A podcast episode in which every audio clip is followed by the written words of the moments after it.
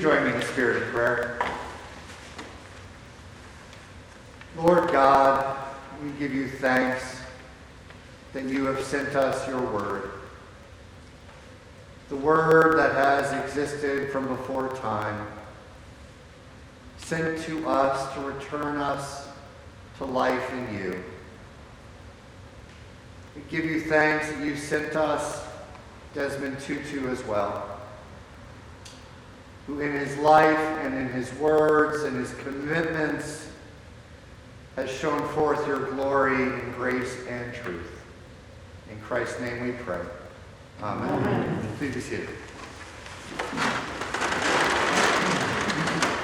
I woke up uh, to the news this morning that Desmond Tutu had died, and I had to take a break to grieve and to mourn. I'm still feeling heavy hearted but also very grateful uh, that such a great soul lived and touched the world with the gospel of Jesus Christ the way he did.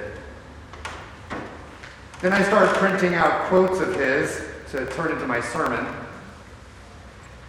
And then I noticed that all the scripture readings spoke to me about Tutu. And you might be in the presence of a saint if the scripture keeps pointing to him and if he keeps pointing to the scripture. Just take Isaiah, for example. I will greatly rejoice in the Lord. My whole spirit shall exult in my God. Little, you hear Mary in there too, right? But we hear Tutu as well. If you ever got to hear him preach or ever got to be in his presence, he was a man overflowing with joy, overflowing with exuberance. And he confronted the powers of the world that were crushing his people with his unassailable joy, this unassailable, quiet, humble confidence that the light will overcome the darkness. The light has overcome the darkness. He embodied that living spirit of God in the toughest places. It's on. I'm wearing a mask though. Sorry, I'm wearing a mask. Can you ever hear me? Yep. Okay, good. Um, so the exuberance, and he was funny. Mm. Oh my goodness, was he funny. One of my favorite stories he would tell was this. He'd say, before the white man came to Africa, we had the land and they had the Bible. when they came, they said, let us pray. So we closed our eyes to pray. And when we opened our eyes, they had the land and we had the Bible. Humor, joy, satire to bring down the powerful from their thrones. He was that voice in Isaiah, the voice that could not keep silent. In some translations, that would shout to God. For Zion's sake, I will not keep silent, and for Jerusalem's sake, I will not rest until her vindication. He worked tirelessly, speaking out on the behalf of black South Africans until their vindication came, until justice arrived, using his pulpit, using the church, using the scripture to call us all to a new state of justice, the state of justice that God desires. One of his great quotes If you are neutral in situations of injustice, you have chosen the side of the oppressor. If an elephant has its foot on the tail of a mouse, and you say that you are neutral, the mouse will not appreciate your neutrality. As fierce and loving, grace and truth, all together in this one man. One minute fierce after vindication, the next moment laughing and embracing his enemies. He also famously said, If you want peace, don't talk to your friends, talk to your enemies. And there he would go into every difficult, painful situation, trusting in God, that God is a God of reconciliation and repair. And he became the chair of the Commission on Truth and Reconciliation. Truth and Reconciliation in South Africa. Not just reconciliation, but let's tell the story. Let's hear the pain. Let's hear the suffering and the injustice. And from there go forward to be a new people. It is work that is still very much a process. But the courage, the vision, the faith that he brought to that. Here's what he wrote about that work. Forgiving and being reconciled to our enemies or our loved ones, it's not about pretending that things are other than they are. It's not about patting one another on the back and turning a blind eye to the wrong. True reconciliation exposes the awfulness the abuse, the hurt, the truth. It could even sometimes make things worse. It's a risky undertaking, but in the end, it is worthwhile.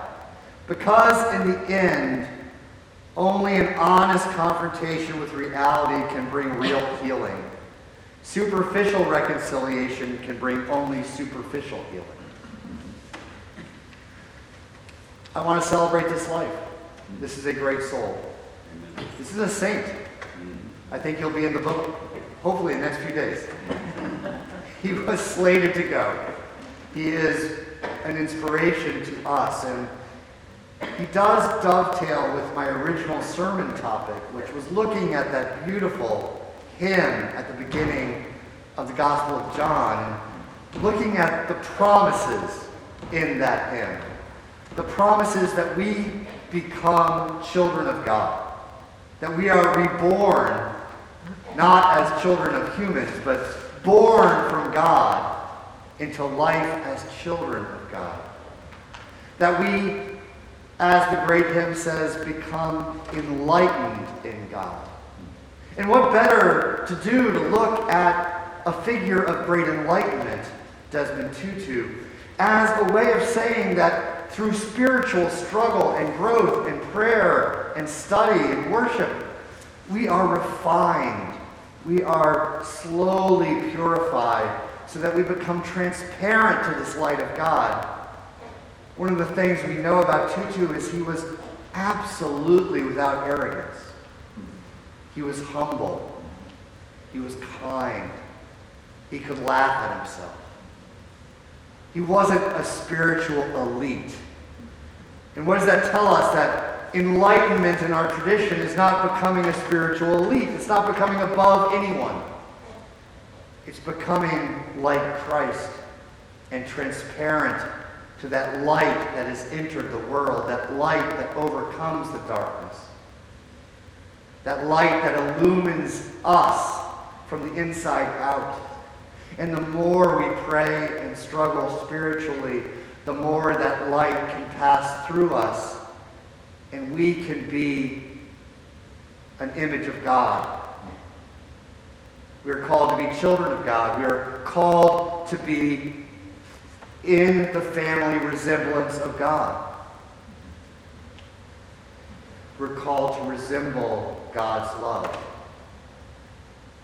And that tutu, boy, did he fight in his racial justice fight to make sure that every African person was seen as an image of God and valued in their entirety as children of God.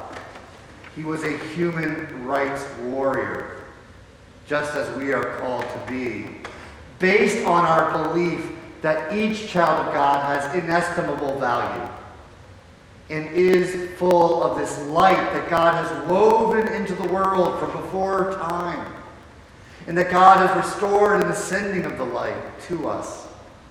And in the sending of this light, we suddenly can see the light around us that we've been so distant from because of sin that we have lost the ability to read God's handiwork that surrounds us everywhere. So I celebrate Archbishop Desmond Tutu, a great soul, a future saint. And I'm going to close with some of his great words because they are such better words. A person with Ubuntu, which is once again a Zulu word, is open and available to others, affirming of others, does not feel threatened that others are able and good. For he or she has a proper self assurance that comes from knowing that he or she belongs to a greater whole and is diminished when others are humiliated or diminished, when others are tortured or oppressed. And again, we are made for goodness. We are made for love. We are made for friendliness. We are made for togetherness. We are made for all the beautiful things that you and I know. We are made to tell the world that there are no outsiders. All are welcome. Black, white, every ethnicity, rich, poor, educated, not educated, male, female, gay, straight, all, all, all. We all belong to God's family, this human family. And finally, in the end, what matters is not how good we are, but how good God is. Not how much we love Him, but how much God loves us. And God loves us, whoever we are, whatever we've done or failed to do, whatever we believe or whatever we cannot believe. Amen.